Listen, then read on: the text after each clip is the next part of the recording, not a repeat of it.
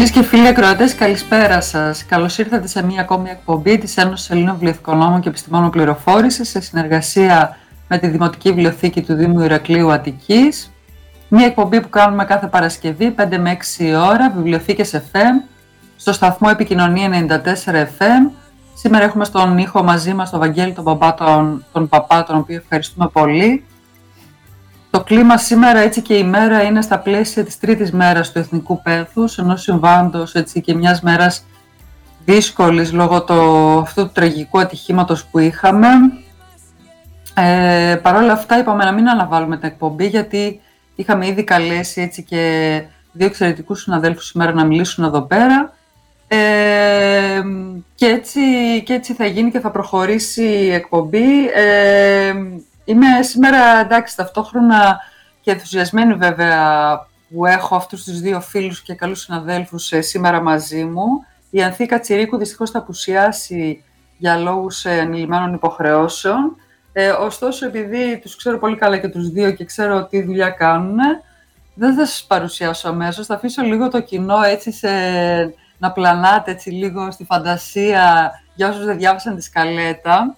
Ε, είναι, έχω σήμερα καλεσμένους δύο έτσι, συναδέλφους οι οποίοι είμαστε λίγο σειρά, ας το πούμε. Είμαστε έτυχε έτσι να, να σπουδάσουμε την ίδια εποχή και να βγούμε από, από τις σχολές την ίδια περίπου εποχή.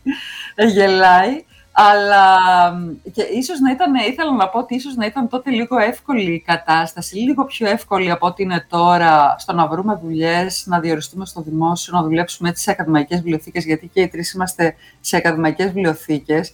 Ωστόσο, οι δύο καλεσμένοι που έχω σήμερα εδώ πέρα στην εκπομπή ε, μπήκανε, διοριστήκανε στις ε, βιβλιοθήκες που δουλεύουν αυτή τη στιγμή τώρα, αλλά δεν σταθήκαν εκεί πέρα, δεν μείναν εκεί πέρα. Ε, πήρανε τις ευκαιρίες, τις αρπάξανε και μπόρεσαν και χτίσανε πράγματα ε, πολύ εργατικοί και οι δύο σε αυτό που κάνουν και αυτή τη στιγμή είναι αναγνωρισμένοι και οι δύο και στο εξωτερικό ε, καθώς είναι σε, ε, σε θέσεις έτσι, πολύ κεντρικές και πολύ κέρυες για, για τα πράγματα που κάνουν. Ε, επομένως, ε, δεν θα αφήσω όλο τον κόσμο σε αγωνία.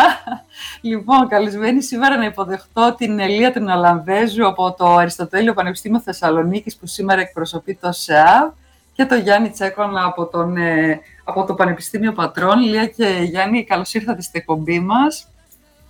Καλησπέρα, ευχαριστούμε πολύ. Καλησπέρα, ευχαριστούμε πολύ πάρα πολύ για την πρόσκληση. Και εγώ ευχαριστώ πολύ και εκ μέρους της Ανθής της Κατσιρίκου και όλης της ομάδας έτσι, που ε, είχαμε την τιμή σήμερα να σε έχουμε. Σας έχω φιλοξενήσει και τους δύο παλιότερα σε εκπομπές. Ε, να ξεκινήσω έτσι από, το, από τη Λία θα ξεκινήσω έτσι λίγο να αναφέρω ότι δεν ήξερα Λία βέβαια ότι έχεις δύο μεταπτυχιακά. Είναι απόφοιτος του ΤΕΙ Θεσσαλονίκης του Τμήματος Βιβλιοθηκονομίας και κάτοχος δύο μεταπτυχιακών στην επιστήμη της πληροφορίας από το Πανεπιστήμιο της Ουαλίας και στο Δίκαιο της Τέχνης και Διαχείριση Τεχνών από το ε, Ελληνικό Ανοιχτό Πανεπιστήμιο. Ε, από, το από, το από το Διεθνές; Ναι, ναι, ναι. από το ΕΑΠ σα να γράφω εδώ πέρα. OK, okay, από το Διεθνές. Ωραίο, πολύ ωραίο μεταπτυχιακό. Λία, μπράβο, δεν ήξερα ότι το είχες τελειώσει. Ε, και αυτή τη στιγμή είναι συντονίστρια της Μόνιμης Επιτροπής Ηλεκτρονικών Πηγών του Συνδέσμου Ελληνικών Ακαδημαϊκών Βιβλιοθηκών, του ΣΕΑΒ δηλαδή. Ε, αντίστοιχα, ο άλλος μας καλεσμένος, ο Γιάννης ο Τσάκωνας, είναι επίσης συνάδελφος βιβλιοθηκονόμος, αυτή τη στιγμή είναι προϊστάμενος της Διεύθυνσης Βιβλιοθηκών ε, του Πανεπιστημίου Πατρών, αντιπρόεδρος του LIBER, πρώην μέλος του Διοικητικού Συμβουλίου του ΣΕΑΒ, συντονιστής μονάδας επιστημονικής επικοινωνίας του Συνδέσμου, υπεύθυνος για την παρακολούθηση προόδου των προγραμμάτων ανοιχτής πρόσβασης, για την οποία έτσι έχει κάνει και εξαιρετική δουλειά για το κομμάτι της ανοιχτής πρόσβασης. Ε, και είστε και οι δύο σε καίριες θέσεις, έτσι, και σε θέσεις από τις οποίες θα μπορέσετε να μας ε, μεταφέρετε τα νεότερα πάνω σε αυτά που κάνετε, τις εξελίξεις και όσον αφορά το ΣΕΑΒ και όσον αφορά το LIBER, Γιάννη, έχετε και το συνέδριο τώρα που διοργανώνετε, για το οποίο θα μας μιλήσεις τώρα. Ε, ταυτόχρονα θα μιλήσουμε και οι τρεις, δεν θα κάνω συζήτηση πρώτα με τον ένα και μετά με τον άλλον, αλλά θα ξεκινήσουμε από το Γιάννη. Γιάννη, να ξεκινήσουμε μαζί λίγο και να πούμε κάποια πράγματα. Ε, ναι. Νομίζω ότι η εισαγωγή είναι πάρα πολύ περιεκτική και πάρα πολύ εύστοχη. Ε, με τη Λία και με την ομάδα γενικότερα του ΣΕΑΒ και του Αριστοτελείου Πανεπιστημίου συνεργαζόμαστε πάρα πολύ στενά πάνω στο κομμάτι της ανοιχτής πρόσβασης και της υποστήριξης των Ελλήνων ερευνητών ε, για τη δημοσίευση καθεστώς ανοιχτής πρόσβασης. Ε, είμαστε πάρα πολύ ευτυχείς που από τον Σεπτέμβριο του 2020 έχουμε ε, εδώ στο Πανεπιστήμιο της Πάτρας ένα παράρτημα του συνδέσμου ε, το οποίο ασχολείται με αυτά τα ζητήματα, αυτό που ονομάζεται στα αγγλικά Scholarly Communication, στα ελληνικά το μεταφράσαμε επιστημονική επικοινώνηση. Ε, και συνεργαζόμαστε με τη μόνιμη Επιτροπή των Ηλεκτρονικών Περιοδικών, η οποία κάνει το πρώτο, το πρώτο και το πιο ουσιαστικό σκέλος, δηλαδή τις διαπραγματεύσεις, τη, τη, την εφαρμογή των συμφωνιών, τον καθορισμό των όρων και όλων αυτών των πραγμάτων. Είναι μια δουλειά από μια επιτροπή η οποία τη συντονίζει η Λία ε, αλλά προσωπούνται διάφορα πανεπιστήμια και διάφοροι έμπειροι συνάδελφοι από διάφορα πανεπιστήμια ε, και όπως είπα κάνει το πολύ ουσιαστικό έργο των, ε, των συμφωνιών. Σε δεύτερο χρόνο ερχόμαστε εμείς ε, να κάνουμε δύο πράγματα, το πρώτο, μάλλον τρία πράγματα. Το πρώτο είναι, το πρώτο είναι να ε, επιβεβαιώνουμε την επιλεξιμότητα κάποιων ε, δημοσιεύσεων, δηλαδή ναι, μεν έχουμε κάποιες δημοσιεύσεις σε καθεστώς ανοιχτής πρόσβασης, ποιος είναι δικαιούχος αυτής ε, της παροχής και πώς αυτό το πράγμα ε, ε επικοινωνείται ε, με, του, με τους εκδότες. Χρειάζεται λοιπόν μια πιστοποίηση, την οποία την κάνουν οι συνάδελφοι εδώ στο, στο, στο παράρτημα. Το δεύτερο είναι η παρακολούθηση, που σημαίνει ότι παρακολουθούμε όλη αυτή την πορεία, καταγράφουμε πάρα πολύ συστηματικά σε καθημερινή βάση το τι συμβαίνει ε, και ως εκ τούτου είμαστε σε μια θέση σχεδόν ανα πάσα ώρα και στιγμή, αλλά σίγουρα στο τέλος του κάθε μήνα, για να είμαστε και πάρα πολύ ακριβείς, ε, έχουμε μια εικόνα στο πώς προοδεύουν τα προγράμματα του ΣΕΑΒ και τι αντίκτυπο έχουν. Ε, και μπορώ να μιλήσω περισσότερο μετά. Και το τρίτο κομμάτι είναι το κομμάτι της υποστήριξης, ε, που αυτό συμβαίνει με τον εξής τρόπο. Ε, προφανώς υπάρχει ένα, ένα γραφείο αρρωγής για τους Έλληνες ερευνητές, οπότε όλοι, οι, όλα τα μέλη ΔΕ, πολλοί ερευνητές στα ακαδημαϊκά ιδρύματα, αλλά και στα ε, συνεργαζόμενα μέλη του, του ΣΕΑΠ μπορούν να καλούν ή να στέλνουν email και να παίρνουν τις κατάλληλες κατευθύνσεις. Υπάρχουν προφανώς διαδικτυακά εργαλεία τα οποία μπορεί κάποιος ή κάποια να ελέγξει ε, μόνη της και μόνος του ε, τη, τη δυνατότητα αξιοποίησης όλων αυτών των προγραμμάτων, αλλά υπάρχει και το γραφείο αρρωγής και μετά υπάρχει και μία υπηρεσία αρρωγής προς τους συναδέλφους βιβλιοθηκονών σε όλα τα ιδρύματα, που σημαίνει ότι έχουμε φτιάξει ένα άτυπο δίκτυο με εκπροσώπους ε, βιβλιοθηκονόμους από όλα τα ιδρύματα, με τους οποίους επικοινωνούμε σε τακτική βάση και τους παρέχουμε κάποια πρώτη έτσι, πληροφόρηση, μια άμεση πληροφόρηση, ώστε και αυτοί μετά να τη μεταφέρουν σε κάποιες κοινότητες, στο βάθος της κοινότητάς τους που εμείς δεν μπορούμε να φτάσουμε. Ε, δηλαδή, ένα χαρακτηριστικό παράδειγμα είναι ότι μπορεί να συντάξουμε εμείς μία ανακοίνωση ε, η οποία μπορεί να είναι πολλές φορές κοινή και με αυτή που συντάσσει το γραφείο του, του, του ΣΕΑΒ ε, και μετά την προωθούμε στους συναδέλφους και μετά ξανά αυτοί με τα δικά τους μέσα, μέσα στα ιδρύματά τους, π.χ. με τα mailing list, τα ιδρυματικά ή κάποια κοινωνικά δίκτυα, να, ε, να, να μπορέσουν να τα προωθήσουν ε, ε, πιο, πιο, πιο βαθιά. Ε, γίνονται λοιπόν όλες αυτές οι διαδικασίες, ξέρουμε λοιπόν πού βρισκόμαστε. Ε, όλο αυτό το πράγμα καταλήγει, πιστεύω ότι καταλήγει ε, στο να έχουμε μια καλύτερη, ειδικά τώρα τη νέα τριετία των συμφωνιών, μια καλύτερη απορρόφηση των διαθέσιμων πόρων, μια μεγαλύτερη απήχηση όλων αυτών των πόρων και ένα πολύ αυξημένο ενδιαφέρον από τους Έλληνες ερευνητές. Και αυτό μας χαροποιεί πάρα πολύ. Και ας, και ας προβλέπω ότι στο μέλλον θα έχουμε ένα ευχάριστο, ένα πολύ ευχάριστο πονοκέφαλο για το πώς θα μπορούμε να ικανοποιούμε όλο αυτό το αυξημένο ε, ενδιαφέρον.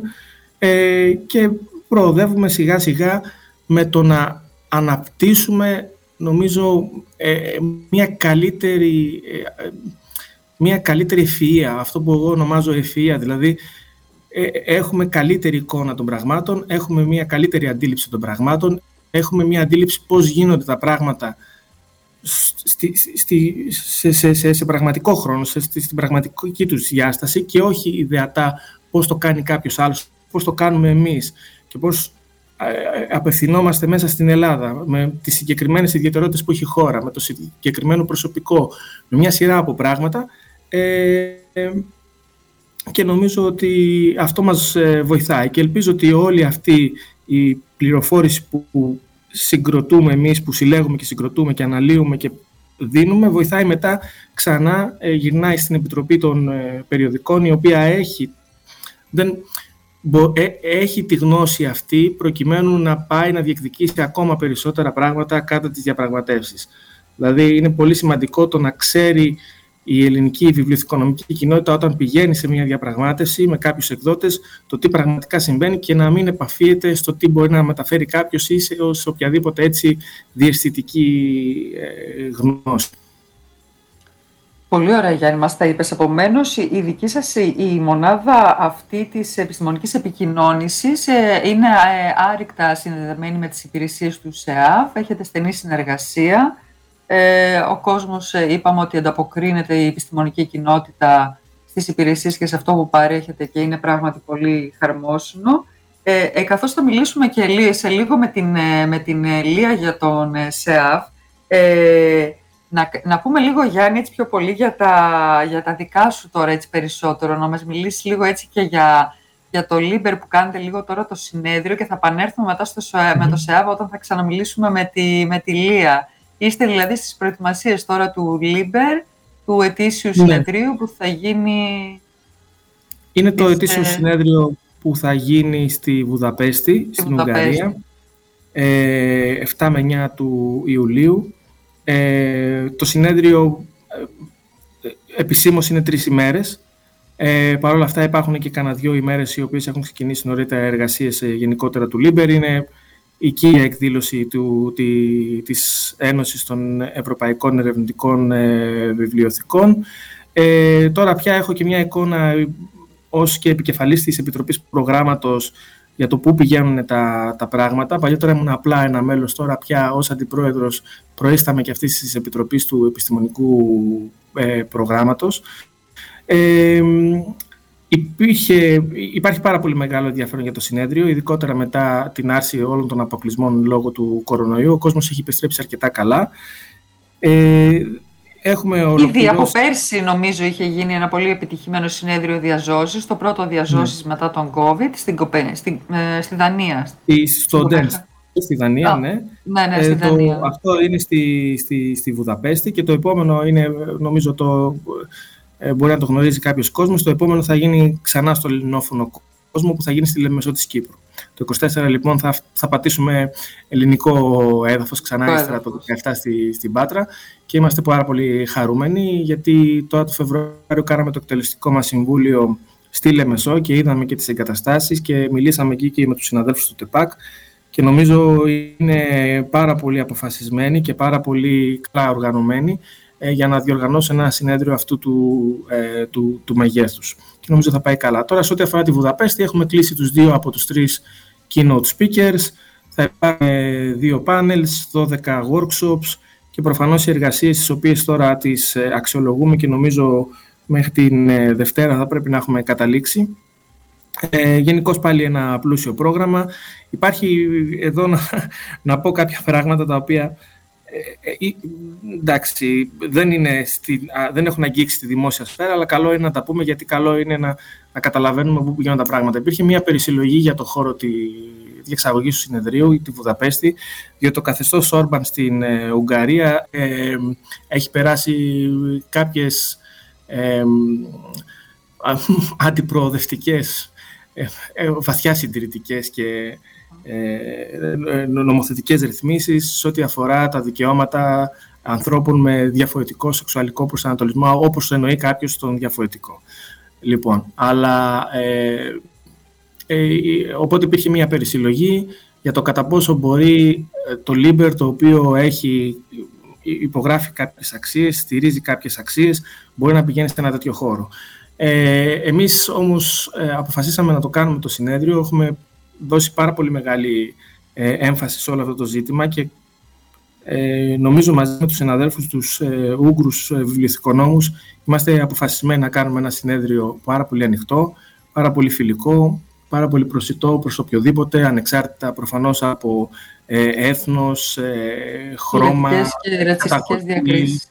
Ναι, θρησκεία, δεν, ε, αυτά όπως είπαμε, ε, ε, όπως έχουμε πει, δεν θα θέλαμε να αποκλείσουμε τους Ούγγρους βιβλιοθηκονόμους και την Ουγγαρέζικη ε, βιβλιοθηκονομική κοινότητα, γιατί και αυτοί οι άνθρωποι δίνουν ένα πολύ μεγάλο αγώνα σε ένα πολύ εχθρικό καθεστώς, το οποίο και παραπληροφορεί και καταπιέζει και χρειάζεται τη στήριξη ώστε οι βιβλιοθήκες να είναι κύτταρα ε, ελευθερίας, ανοχής. Λόγου πάνω απ' όλα. Έτσι. Ε, έκφρασης και έχουμε βρει πάρα πολλά ωραία παραδείγματα τα οποία ο κόσμος δεν τα γνωρίζει και ε, ε, είμαστε αποφασισμένοι στο πλαίσιο του συνεδρίου να, να τα αναδείξουμε αυτά τα πράγματα και να αναδείξουμε ότι και η Ούγγρη βιβλιοθηκονομία αλλά και ο Ούγγρικος λαός δεν ενστερνίζεται αυτού του τύπου τις φοβικές και ε, μισανθρωπικές, ναι, αν ναι, ναι. επιτρέπετε έτσι αυτός ο βάρης χαρακτήρας. Ε, Γιάννη, ποιο πανεπιστήμιο σας φιλοξενεί εκεί πέρα; Α, μας φιλοξενεί η Ακαδημία Επιστημών, η Βιβλιοθήκη της Ακαδημίας των Επιστημών ε, της ε, Βουδαπέστης ε, και η αλήθεια είναι πως θα διεξαχθεί στους χώρους του Central European University, το οποίο πάλι είχαν κάποιες, κάποιες έτσι, ε, καταγγελίες κατά πόσο ε, το Central European University βρίσκεται υπό στενή έτσι, παρακολούθηση και όχληση από το καθεστώς Όρμπαν διότι ανήκει κάπου, ξέρω εγώ, και yeah. ως εκ τούτου καταπιέζεται η, η, η, η, ακαδημαϊκή ελευθερία. Όχι ότι δεν συμβαίνουν, προφανώς και συμβαίνουν.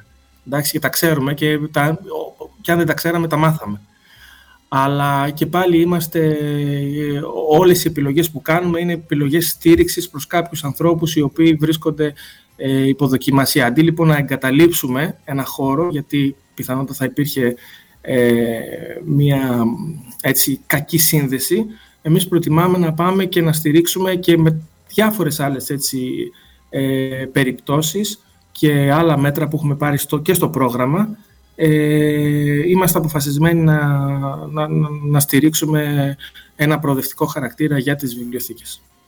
Γιάννη, συγχαρητήρια για, για αυτή την απόφαση που πήρατε. Ε, να λοιπόν που το συνέδριο αυτό έχει και ένα χαρακτήρα τον οποίο ο κόσμος δεν ήξερε και κάνεις πολύ καλά και μας πληροφόρησες γι' αυτό. Ε, επομένως είναι πολύ αξιόλογη η προσπάθεια αυτή που θα κάνετε ε, τη στήριξη της ε, Ουγγρικής Βιβλιοθηκονομικής Κοινότητας και ευχόμαστε καλές, ε, καλές εργασίες στο, στο συνέδριό σας. Ε, επομένως τώρα ε, ήρθε και η ώρα να πάμε λίγο στη Λία, να μας πει και αυτή τα δικά της. Ε, Λία, ξέρεις τι, ήθελα λίγο να ξεκινήσουμε, ότι το συζητήσαμε λίγο και με την Ανθή που αν ήταν εδώ νομίζω ότι θα στο ζητούσε και η ίδια, αλλά έτσι επειδή μπορεί να μας ακούει και ο κόσμος ε, και νεότερος σε ηλικία, έτσι, τα ακούνε και οι φοιτητές μας από τα τμήματα, τα, τα podcast μετά και τις εκπομπές, θα ήθελα να μας κάνεις έτσι μια μικρή ιστορική αναδρομή στην, ε, στο ΣΕΑΒ, στην ιστορία του ΣΕΑΒ. Πώς ξεκίνησε. Εγώ το ΣΕΑΒ φυσικά τον θυμάμαι από την Κλοντίνη τη Δέρβου, την Άννα τη Φράγκου, τη δικιά μας, που ήταν πρωτοπόρες έτσι, σε αυτό το, την κοινοπραξία, σε αυτό το κίνημα. Σε θυμάμαι εσένα πάντα δίπλα. Ναι, ναι. ναι σε, εσένα σε θυμάμαι πάντα και έτσι σε γνώρισα στο τμήμα στο φυσικό, δίπλα στην Κλοντίνη πάντα, ως μαθητευόμενη και πήρε τη σκητάλη και έκανες πολύ άξια και κατόρθωσες πάρα πολλά πράγματα έτσι ε, πάνω σε αυτό το κομμάτι. Πήρες δηλαδή μια παρακαταθήκη και την απογείωσες, Λία. Ναι. Μπράβο, πραγματικά. Ναι, απλά θα έλεγα ότι, ότι δεν είναι δική μου επιτυχία δική μου με την έννοια. Όχι, όχι, αποκλειστικά δική σου δεν είναι. Επειδή έχω καλεσμένη τώρα και συνέβαλε σε, πολύ σημαντικό βαθμό στο να, ε, στο να πάει πολύ καλά όλη αυτό το, η προσπάθεια που ξεκινήσανε οι βιβλιοθηκονόμοι εκείνης της εποχής. Ναι, ας πούμε ότι, ότι συνέχισα ακριβώς στη, στην ίδια λογική, δηλαδή στο συνεργατικό μοντέλο. Και αυτό είναι νομίζω το, το λαμπρό παράδειγμα του ΣΕΑΒ, ότι κάποιοι άνθρωποι στα μέσα της δεκαετίας του 90 ε, οραματίστηκαν πώς θα κάνουν ένα συνεργατικό μοντέλο αρχικά για να εξοικονομήσουν πόρους. Δηλαδή αυτό που βλέπαν είναι ότι υπήρχαν πολλές ε, συνδρομές ε, ε, περιοδικών στα ίδια ιδρύματα Άρα σκέφτηκαν έξυπνα πώς θα γίνει να, να το αλλάξουμε αυτό, να, να προχωρήσουμε σε ηλεκτρονικό υλικό γιατί όλα ήταν έντυπα, δηλαδή υπήρχε και θέμα ε, χωροταξικό που θα μπουν όλα αυτά, πέρα από το οικονομικό που βέβαια ήταν το πιο δύσκολο κομμάτι διαχείρισης. Ε, υπήρχαν λοιπόν κάποιοι άνθρωποι που το οραματίστηκαν αυτό. Βεβαίως στην όλη ιστορία να θυμίσουμε ότι βοήθησε πάρα πολύ ο έμνηστος καθηγητής ο κ. Παπάζογλου από το Μετσόβιο που πρωτοστάτησε σε αυτό εδώ πέρα στη δημιουργία του συνδέσμου το 1998. Κατάφεραν να πάρουν χρηματοδότηση και ε, εκείνη την εποχή είχαν πάρει και οι βιβλιοθήκες για τις κάθετες δράσεις τους, αλλά και ε, ΟΣΕΑ, ε, δημιουργήθηκε αυτή η κοινοπραξία, ο Σύνδεσμος Ελληνικών Ακαδημαϊκών Βιβλιοθηκών, ως οριζόντια δράση που στην ουσία αφορούσε σε όλα τα ιδρύματα. Ε, και έτσι κάπου ξεκίνησε, δηλαδή πριν από περίπου 25 χρόνια, το, το συναρπαστικό, έτσι όπως εξελίσσονται τα χρόνια, παρά τις δυσκολίες, παρά την οικονομική κρίση, ε, αυτό που βλέπω εγώ και χαίρομαι ιδιαίτερος ε, και εγώ αλλά και όλοι όσοι δουλεύουμε για τον ΣΕΑΒ, γιατί σε αυτό το σημείο να πω ότι ε, εγώ ναι μεν είμαι υπάλληλος του Αριστοτελείου Πανεπιστημίου, αλλά το Πανεπιστήμιο με έχει βάλει να δουλεύω αποκλειστικά για το ΣΕΑΒ. Για όλους τους υπόλοιπους που εμπλέκονται στο ΣΕΑΒ, ακόμη και ο Γιάννης Οτσάκονας, είναι θελοντική εργασία. Ναι. Και, και είναι φοβερό αυτό, δηλαδή να, να μπορείς να συντηρείς ένα τόσο ε, νευραλγικό κομμάτι στη χώρα που, που συνδέεται με την έρευνα και με την εκπαίδευση όπως είναι ο ΣΕΑΒ σε εθελοντική βάση. Και δεν είναι, δηλαδή δεν είναι μόνο ο Γιάννης, είναι πάρα πολλοί συνάδελφοι από το Πανεπιστήμιο του Γιάννη επίσης, από την Κρήτη, από το Πολυτεχνείο Κρήτης, από το Μετσόβιο, από το ΕΑΠ, από το Θεσσαλονίκη, δηλαδή από όλα τα ιδρύματα συνεργαζόμαστε προκειμένου να φέρουμε ένα καλό αποτέλεσμα. Ε, ε τελείως πληροφοριακά για όσους δεν το γνωρίζουν, ε, μέλη του ΣΕΑΒ είναι όλες οι βιβλιοθήκες των ακαδημαϊκών ιδρυμάτων, δηλαδή 27 ιδρύματα είμαστε αυτή τη στιγμή, ε, και συνεργαζόμενα είναι τα ερευνητικά κέντρα. Δηλαδή, στην ουσία, ο ΣΕΑΒ αυτή τη στιγμή αποτελεί τον μοναδικό φορέα για την παροχή περιεχομένου στα μέλη της πανεπιστημιακής και της ερευνητικής κοινότητας, ε, μέσω των IP των πανεπιστημίων και των ερευνητικών δίνει πρόσβαση σε ε, περίπου 15.000 ε, τίτλους ηλεκτρονικών περιοδικών και 185.000 τίτλοι ηλεκτρονικών βιβλίων. Ε, το μοντέλο λειτουργίας του είναι ότι ε, το ανώτατο όργανο του ΣΕΑΒ είναι η Γενική του Συνέλευση. Στη Γενική Συνέλευση ε, συμμετέχει ένας εκπρόσωπος από κάθε πανεπιστήμιο. Οι αποφάσεις δηλαδή παίρνονται με, με απόλυτα δημοκρατικές διαδικασίες. Τα μέλη της Γενικής Συνέλευσης μπορούν να εισηγηθούν είτε για την πρόσκληση περιεχομένου, είτε για οποιαδήποτε άλλη υποδομή, για κάποια εργαλεία, για όλα αυτά που χρειάζονται. Η ε, οι, οι, υπηρεσίες που έχει ο ΣΕΑΒ δεν είναι μόνο το, το κομμάτι της ηλεκτρονικής πρόσβασης, είναι αυτό το οποίο περιέγραψε ο Γιάννης νωρίτερα, η Μονάδα Επιστημονικής Επικοινώνησης, ε, είναι η Μονάδα Ολικής Ποιότητας Ακαδημαϊκών Βιβλιοθηκών στο Πανεπιστήμιο Ιωαννίνων, που βγάζει τα στατιστικά ετήσια. Ε, είναι το τμήμα εκδόσεων, ο Κάλυπος, το Εθνικό Μετσόβιο Πολυτεχνείο, τα, τα συγγράμματα τα open textbooks ε, που χρησιμοποιούνται πάρα πολύ από την ε, επιστημονική κοινότητα. Είναι ε, η μονάδα υποστήριξης προσβασιμότητας στο Πάντιο Πανεπιστήμιο, ή αλλιώς ΑΜΕΛΙΠ, και βέβαια η μονάδα πληροφοριακής παιδείας στο Πανεπιστήμιο Θεσσαλίας. Όλες αυτές οι μονάδες, ξαναλέω ότι οι άνθρωποι που συντονίζουν αυτές τις μονάδες δουλεύουν εθελοντικά, δηλαδή από το ειστέρημα του χρόνου τους, ε, και, και καταφέρνουμε να παρέχουμε ε, ε, εξαιρετικές υπηρεσίες όχι απλά μοναδικές, γιατί είμαστε οι μόνοι που μπορούμε, ε, που χρηματοδοτούμαστε αυτή τη στιγμή σε αυτό το επίπεδο στη χώρα ε, για τα μέλη μας, αλλά και το επίπεδο των υπηρεσιών που παρέχουμε στα μέλη μας είναι εξαιρετικό. Δηλαδή, ε, ε, εκτός από αυτά που ανάφερα σχετικά με, τα, με, το, με τις εργασίες των μονάδων, ε, υπάρχει και τμήμα συμβουλευτικής για τα πνευματικά δικαιώματα, για τους βιβλιοθηκονόμους ή για τους καθηγητές. Ε, ναι, έχει γίνει πολύ μεγάλο έργο για τα πνευματικά δικαιώματα, ναι. βέβαια. Κάποια στιγμή ε, είχατε και συνεργασίες καλές. Ναι, ε, έχουμε την εθνική εκπροσώπηση, ο ΣΕΑΒ εκπροσωπείται στο European University Association σε, σε ένα working group που αφορά, που αφορά στο κομμάτι των διαπραγματεύσεων. Έχουμε ιδρύσει μαζί με άλλες κοινοπραξίες από τις χώρες της Νότιας Ευρώπης ε, είμαστε ιδρυτικά μέλη δηλαδή, το, το SEL, Southern Europe Libraries Link, που στην ουσία ε, συμμετέχουμε ε, κοινοπραξίες ακαδημαϊκών βιβλιοθηκών από τις χώρες της Νότιας Ευρώπης και ανταλλάσσουμε τεχνογνωσία και εμπειρία σε θέματα διαπραγματεύσεων και σε θέματα πρόσκλησης υλικού.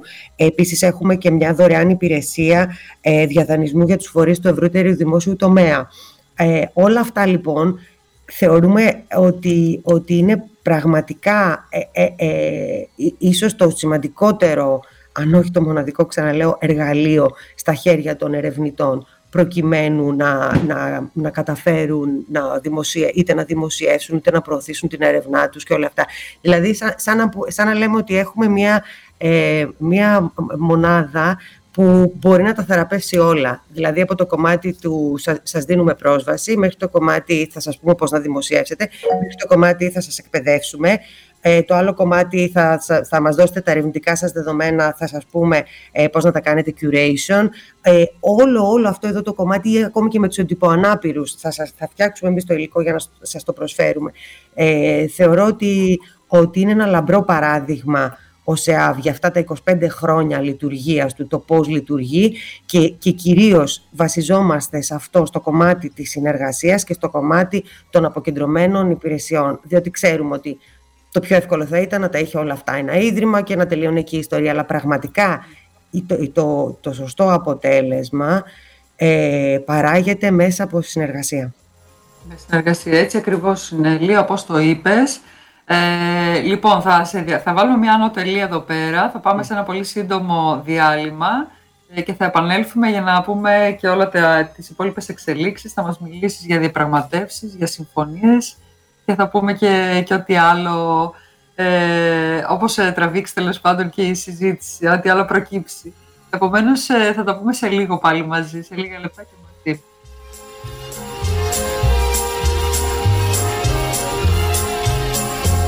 Επικοινωνία 94 FM. Το κτήμα Fix άνοιξε τις πόρτες του για τους Ηρακλειώτες. Το πάρκο των 28 στρεμάτων, το μεγαλύτερο πάρκο της πόλης, μας περιμένει να το περπατήσουμε. Για τον πρώτο καιρό θα είναι ανοιχτό για το κοινό κάθε Σάββατο και Κυριακή από τις 10 το πρωί ως τις 4 το μεσημέρι. Δήμος Ηρακλείου Αττικής. Δήμος όπως μας αξίζει. Επικοινωνία 94 FM.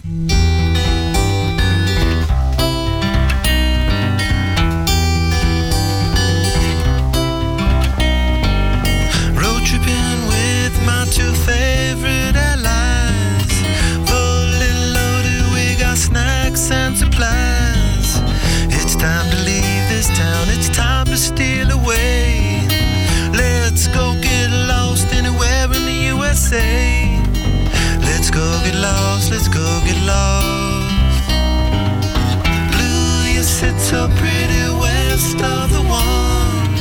Sparkle like with yellow icing, just a mirror for the sun. Just a mirror for the sun.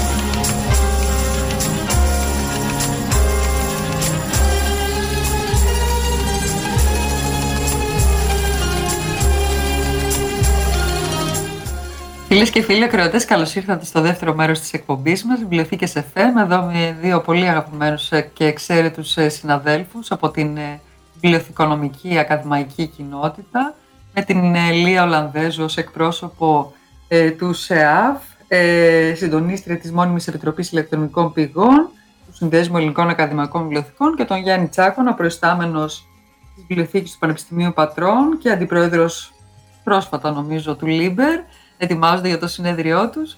Είχαμε μείνει λίγο στη συζήτησή μας ε, στη Λία την Ολλανδέζου, η οποία μας έλεγε, αφού μας έκανε έτσι, μια πολύ όμορφη ιστορική αναδρομή του ΣΕΑΒ, ε, μας έλεγε έτσι για τις, για τις υπηρεσίες του ΣΕΑΒ.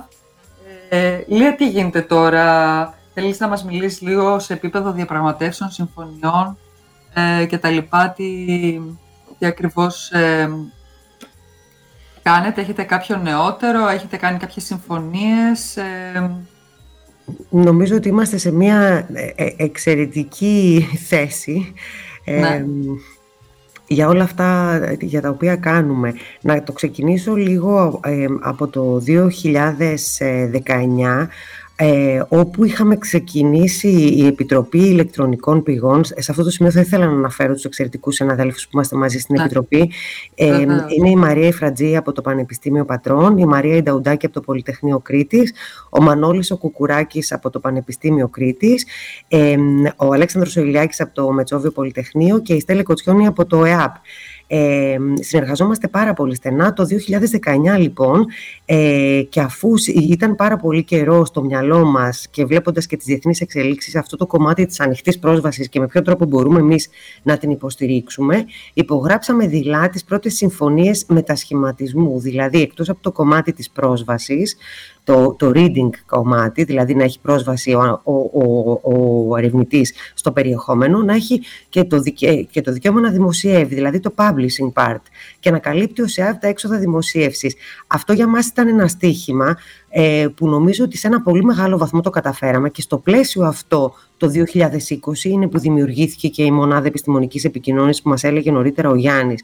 Δηλαδή για μας δεν ήταν μόνο σημαντικό να δώσουμε ε, τη δυνατότητα στους ερευνητές μας να δημοσιεύουν. Μας ενδιαφέρει κάπως να αποτυπώνεται αυτό, να μελετώνται κάποιοι δείκτες, να βλέπουμε πώς πάει αυτό το πράγμα.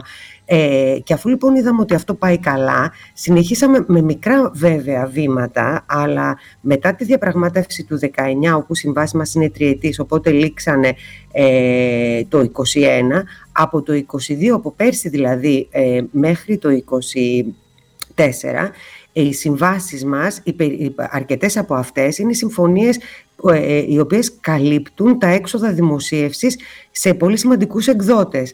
Αυτό για τα δεδομένα της Ελλάδας, άμα σκεφτούμε ότι ξεκίνησε λοιπόν το 19 και έχουμε φτάσει στο 22 και ήδη έχουμε μια ε, εξαιρετικά σημαντική συμφωνία με τον εκδότη Springer, που τον γνωρίζουν όλοι οι ερευνητές, με τον, με τον Wiley ή με την IEEE. Ε, ωστόσο, για μας, επειδή τα πράγματα δεν είναι μόνο αριθμοί, όπως και δεν είναι μόνο χρήματα, και αν θέλετε έχουμε και όλοι οι άνθρωποι που δουλεύουμε στον ΣΕΑΒ ε, και, ένα, ε, ε, ε και ένα μερίδιο ακόμη παραπάνω οι, οι συνάδελφοι από το, από το Τμήμα Επιστημονικής Επικοινώνησης το, το βλέπουν προσωπικά, αν μου επιτρέπετε η έκφραση, δηλαδή με την έννοια ότι απαντούν στα πάντα. Απαντούν στα τηλεφωνήματα, απαντούν στα tickets, στην οποιαδήποτε απορία, στο πού μπορούν να δημοσιεύσουν οι ερευνητές, αν απαλλάσσονται ή δεν απαλλάσσονται από τα έξοδα δημοσίευσης, ε, ποια είναι τα ωφέλη από την ανοιχτή πρόσβαση. Γιατί σε αυτό το σημείο να πω ότι ναι, μεν εμείς θέλαμε να ακολουθήσουμε και τις διεθνείς τάσεις, αλλά προσπαθούσαμε να φουγκραστούμε και τι είναι αυτό που θέλει η κοινότητα. Και δεν είναι μόνο, αυτό δεν ισχύει μόνο στη δική μας όμως την κοινότητα που έχουν κάποιες επιφυλάξεις αναφορικά με την ανοιχτή πρόσβαση. Αυτό είναι ένα παγκόσμιο φαινόμενο. Δεν διαφέρουμε σε τίποτα από τους υπόλοιπους. Άρα ήταν ένα κομμάτι πώς θα αποτυπώνεις όλες τις δημοσιεύσεις ανοιχτή πρόσβαση, και ήταν και ένα άλλο κομμάτι πώς θα φτιάξεις έναν, ένα πυρήνα που να ενεργοποιήσεις τους ερευνητές, να τους ενημερώσεις για τα ωφέλη της ανοιχτής πρόσβασης. Και αυτό οφείλω να πω ότι έχει παίξει καταλητικό ρόλο η δημιουργία του παραρτήματος της Μονάδας Επιστημονικής Επικοινώνησης ε, με συντονιστή τον Γιάννη Τσάκονα και με τις συναδέλφεις εκεί πέρα, τη Μαρία τη Φρατζή και την Αθανασία της Σαλαμούρα που δουλεύουν στο παράρτημα. Έχουν κάνει εξαιρετική δουλειά ε, και αυτό είναι που μας βοηθάει να, να, να λέμε ότι σκεφτόμαστε μετά το πέρας αυτής της τριετίας πώς θα γίνει να, να αυξήσουμε ακόμη περισσότερο τους εκδότες τους οποίους έχουμε ε, ε, ε, τη δυνατότητα να δημοσιεύουμε σε καθεστώς ανοιχτής πρόσβασης. Αλλά νομίζω ότι για αυτό το κομμάτι, για το κομμάτι λίγο των συμβάσεων και της ανοιχτής πρόσβασης, θα ήθελα λίγο να πει κάποια πράγματα και, και ο Γιάννης ναι. το πώς ακριβώς θα γίνει η, η μονάδα. Ναι, να, να, να πω το εξής, ότι το 2019 ο σύνδεσμος είχε στην ουσία συνεργασία με 7 εκδότες. Με τρεις από αυτούς είχε τη δυνατότητα, έδινε τη δυνατότητα πλήρους απαλλαγής από τα τέλη δημοσίευσης και στους τέσσερις είχε μια μικρή έκπτωση. Τώρα, το 2022, συζητάμε ότι έχουμε 9 εκδότες με τους οποίους έχουμε πλήρη απαλλαγή.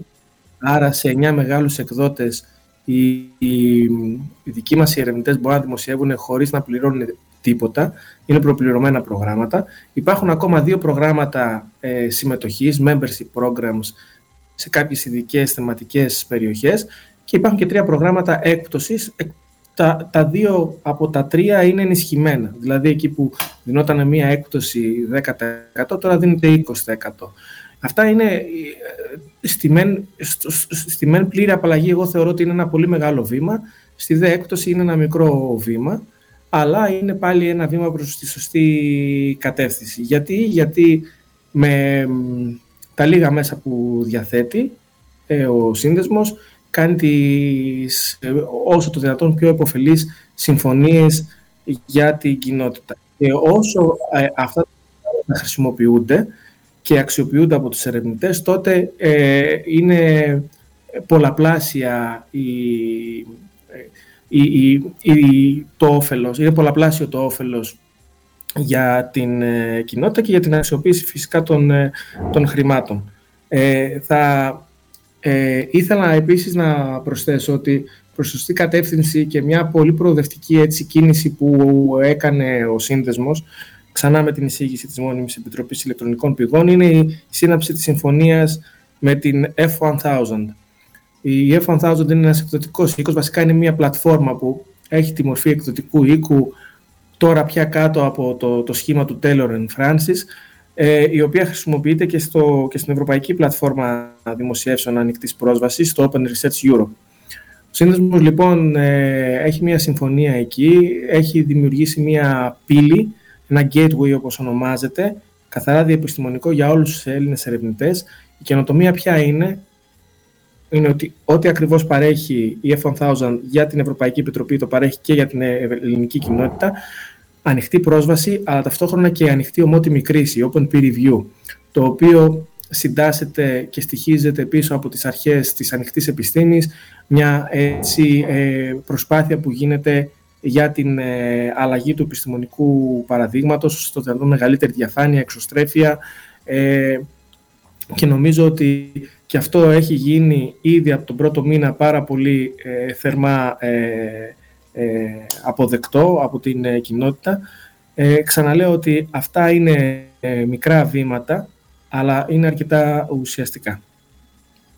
Ουσιαστικά και πιστεύω έτσι τώρα ακούγοντά σας να, να μιλάτε ότι τώρα πλέον έχουμε και πολλοί νέους ερευνητές, ξεκινάνε δηλαδή να κάνουν έρευνα και δημοσιεύσεις από σχετικά νωρίς από, από τα μεταπτυχιακά τους ακόμα, τα διδακτορικά τους έτσι ξεκινάνε όλοι νωρίς. Ε, και, και ήταν τέλος πάντων μέχρι τώρα η συνθήκη ότι έπρεπε να πληρώσεις για να δημοσιεύσεις και τα λοιπά. Τώρα όλες αυτές οι δυνατότητες που δίνονται στο νέο ερευνητικό κοινό ε, να, κάνει, να δημοσιεύσει την έρευνά του ε, σε open access καθεστώς, το οποίο έχει πάρει φοβερή δυναμική τα τελευταία χρόνια αυτό το κίνημα της ανοιχτής πρόσβασης, ε, είναι πάρα πολύ σημαντικό πάρα πολύ σημαντικό και συγχαρητήρια για όλη αυτή τη ε, δουλειά που έχετε καταφέρει μέχρι τώρα. Και να, στους δύο να... και, στη, και στις ομάδες σας φυσικά. Αν, αν επιτρέπετε να σημειώσω και κάτι ακόμα. Ακριβώς ε, επειδή όλοι είμαστε συνάδελφοι στον ίδιο χώρο, η κοινότητά μας είναι μικρή, γνωριζόμαστε και έχουμε αρκετά καλές σχέσεις με όλους και με κάποιους έχουμε ακόμα καλύτερες ε, σχέσεις. Αυτό μας βοηθάει στο να οι συνεργασίες μας να είναι αρκετά ποιοτικές. Θέλω να πω λοιπόν ότι με το παράρτημα της ε, πληροφοριακής παιδείας και με τον Γιάννη τον Κλαψόπουλο και τον Μάριο τον Παλατζάρα ε, και η δική μας η ομάδα, εδώ πέρα με τη Μαρία τη Φρατζή και την Αθανασία της Σαλαμούρας, σχεδιάζουμε από, από κοινού κάποια προγράμματα ε, όχι μόνο πληροφόρησης αλλά και κατάρτισης ε, σε πρώτη φάση του βιβλιοθηκονομικού πληθυσμού ξανά με τη λογική ότι όταν θα καταρτιστεί ένας βιβλιοθηκονόμος μετά μπορεί να πάει στη δική του την κοινότητα και να μεταφέρει αυτές τις, ε, τις γνώσεις. Άρα είναι υποδιαμόρφωση ένα τέτοιο πρόγραμμα. Έχουμε ε, μία καλή έτσι δεξαμενή υλικού που θέλουμε σιγά σιγά να τη... Όχι, την έχουμε διαμορφώσει, δηλαδή ο Μάριος ο Μπαλατζάρας την έχει διαμορφώσει και τώρα είμαστε, προσπαθούμε να βρούμε εκτελεστικά πώς, πώς θα γίνει και πιστεύουμε στην επόμενη, στις επόμενες εβδομάδες κάτι θα ανακοινωθεί προκειμένου να υπάρχει ένα πρόγραμμα εκπαίδευσης εκπαιδευτών βιβλιοθηκονόμων πάνω σε θέματα ανοιχτής επιστήμης και ανοιχτής ε, πρόσβασης. Και όλο αυτό να λειτουργήσει ξανά, όπως είπα, πολλαπλασιαστικά. Ε, θεωρούμε ότι η τεχνογνωσία βρίσκεται παντού, άρα κοιτάζουμε όπου, δυνα... όπου υπάρχουν υγιείς και διαθέσιμες και θετικές ο, ο, ε, ομάδες και μονάδες, να μπορούμε να συνεργαζόμαστε και να δουλεύουμε προς όφελος όλων. Πολύ ωραία, Γιάννη. Ε, έτσι ακριβώς είναι όπως τα λες τα πράγματα. Πράγματι, υπάρχει ανάγκη για πληροφόρηση σε θέματα ανοιχτής πρόσβασης και πώς να δημοσιεύσεις ένα περιοδικό και τι δυνατότητες έχει κτλ. Γιατί φαντάζομαι έχετε το site του Healing, όπου εκεί είναι όλες οι πληροφορίες, τα guidelines, το υλικό που μπορεί κάποιος να δει. Αλλά φανταστείτε εμείς τώρα να δώσω ένα παράδειγμα στο Πανεπιστήμιο Μακεδονίας. Αναγκαζόμαστε στα σεμινάρια της πληροφορικής παιδείας, καθώς δεν είμαστε καταρτισμένες εμείς οι βιβλιοθηκονόμοι, και ε, σε συνεργασία με καθηγητές που έχουν εμπειρία σε δημοσιεύσεις, κάνουν αντίστοιχα τα σεμινάρια ε, πληροφοριακής παιδείας πάνω σε θέματα δημοσιεύσεων πώς να δημοσιεύσεις και τα λοιπά και περιοδικών. Βάζουν δηλαδή τους καθηγητές και τα κάνουν γιατί δεν είμαστε εμείς ε, καταρτισμένες. Επομένως, ε, φανταστείτε ότι αυτό θα βοηθήσει πάρα πολύ που θα κάνετε. Πάρα πολύ όλη την, ε, την ακαδημαϊκή κοινότητα. Ε, λοιπόν, τώρα καθώς ε, δεν μας μένει πάρα πολύς χρόνος, θα δώσω πάλι το λόγο στη Λία. Ε, δεν ξέρω αν θέλει να αναφερθεί και σε κάτι άλλο, να συμπληρώσει κάτι. Ε, ε, όχι, απλά θέλω να επισημάνω, να επισημάνω αυτό που είπες νωρίτερα, Ανθή, αναφορικά με τους νέους ερευνητές και, και την άγνοια σε πολλά εισαγωγικά, ε, μάλλον την απειρία να πω καλύτερα, για το πού θα δημοσιεύσουν, πώς θα δημοσιεύσουν και όλα αυτά. Ε, αυτή η πλατφόρμα που μιλήσε νωρίτερα ο Γιάννης, το, το HIAL 1000, δηλαδή στα πρότυπα του F1000, ε, που, ε, που υπάρχει και στην, και στην Ευρώπη.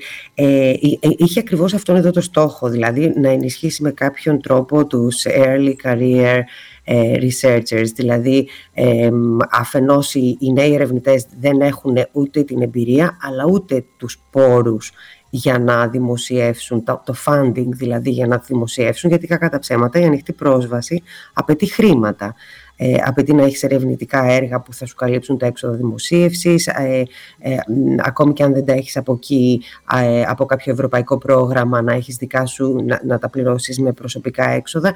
Ε, άρα είναι, είναι κάτι το οποίο εμείς θέλαμε να το ενισχύσουμε και αυτός ήταν ο στόχος που σκεφτήκαμε και την, και την προμήθεια αυτού, αυτής της συγκεκριμένης πλατφόρμας και την προσαρμογή της στα, στα ελληνικά δεδομένα οπότε αυτό, τα, τα, σεμινάρια που είπε ο Γιάννης ότι θα γίνουν για το πώς μπορείς να δημοσιεύσεις σε κάποιους εκδότες, θα ξεκινήσουν με κάποιους εκδότες, θα συνεχίσουν και με κάποιους άλλους. Η, η, μονάδα, η μονάδα επιστημονικής επικοινώνησης είναι πάντα διαθέσιμη να απαντήσει σε όλα τα ερωτήματα, ε, μικρά, μικρότερα ή μεγαλύτερα αναφορικά με το πώς δημοσιεύουμε, ε, ποιοι είναι οι δείκτες αποτίμησης της έρευνας κτλ. Και βεβαίως αυτό το οποίο αρχίζει σιγά σιγά να χτίζεται, το οποίο το, το ανάφερα πολύ επιγραμματικά νωρίτερα, είναι το καταθετήριο ερευνητικών δεδομένων, ε, στο οποίο ε, σιγά σιγά θα γίνουν κάποιες εκπαιδεύσεις προκειμένου και κάποια data management plans. Θα δείξουμε στους ερευνητές πώς μπορούν να κάνουν data management plans προκειμένου να ε, καταθέτουν τα ερευνητικά τους δεδομένα σε αυτή την υποδομή. Και να πω φυσικά κάτι τελευταίο ότι για όλα αυτά τα πράγματα που κάνουμε αυτό που, που μας ενδιαφέρει είναι αφενός να εξυπηρετούμε τις ανάγκες της ερευνητικής και εκπαιδευτικής κοινότητας των πανεπιστημίων και των ερευνητικών ιδρυμάτων ε, και αφετέρου όλα αυτά να γίνονται με βάση τις ε, διεθνείς καλές πρακτικές και πάντα με την, ε, με την δημιουργία και με την, ε, ε, και με την κατάρτιση συγκεκριμένων πολιτικών για όλα αυτά τα ζητήματα. Λοιπόν, ε, ε, μιλώντας εκ μέρους ε, βέβαια της Ένωσης Ελλήνων Βιβλιοθηκονόμων και φαντάζομαι ότι όταν η Ανθή εδώ πέρα θα ήταν κάτι το οποίο θα πρότεινε, καθώς ε, η Ένωση έχει ξεκινήσει στα πλαίσια ε, επιμορφώσεων που θέλει να διευρύνει σε διάφορους τομείς. Έχουμε συνεργασία με διάφορες βιβλιοθήκες, με τις μουσικές βιβλιοθήκες, με τις παιδικές κτλ. Να κάνουμε διάφορα επιμορφωτικά έτσι, webinars για να βοηθήσουμε τη βιβλιοθηκονομική κοινότητα χωρίς κάτι παραπάνω.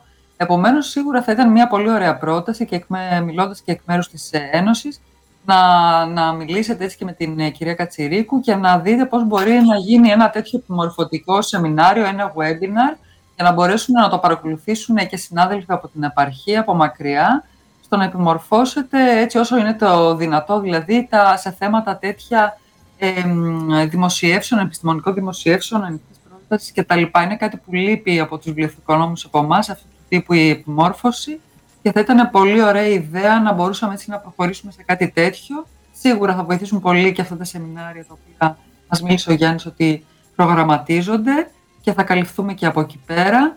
Ε, Γιάννη, θα ξαναγυρίσω σε σένα και θα σου ζητήσω έτσι να, να μας πεις κάτι τελευταίο για, λέγαμε στο διάλειμμα πρωτήτερα, ε, για μια τελευταία δημοσίευση, έτσι, ένα άρθρο που, που ετοιμάζεται ναι. Ε, ε, ναι.